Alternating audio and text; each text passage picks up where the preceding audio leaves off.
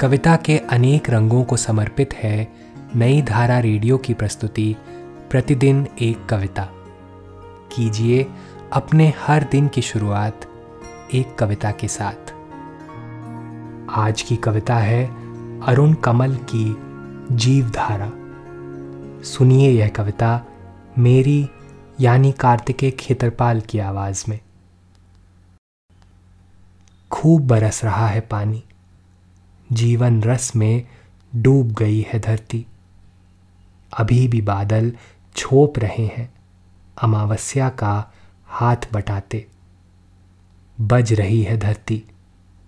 हज़ारों तारों वाले वाद्य सी बज रही है धरती। चारों ओर पता नहीं कितने जीव जंतु बोल रहे हैं हज़ारों आवाज़ों में। कभी मध्यम, कभी मंद्र कभी शांत।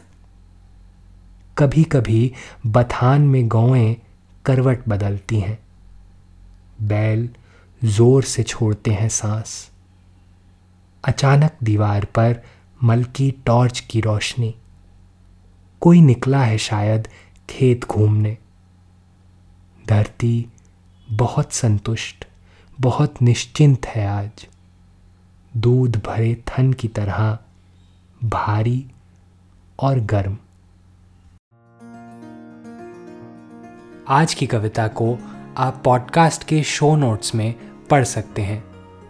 आप जहाँ भी प्रतिदिन एक कविता सुन रहे हैं, वहाँ अपने कमेंट शेयर करना ना भूलें।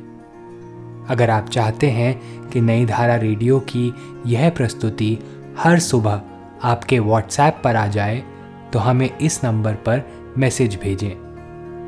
Seven four two eight seven seven five three seven six कल एक और कविता के साथ फिर मिलेंगे।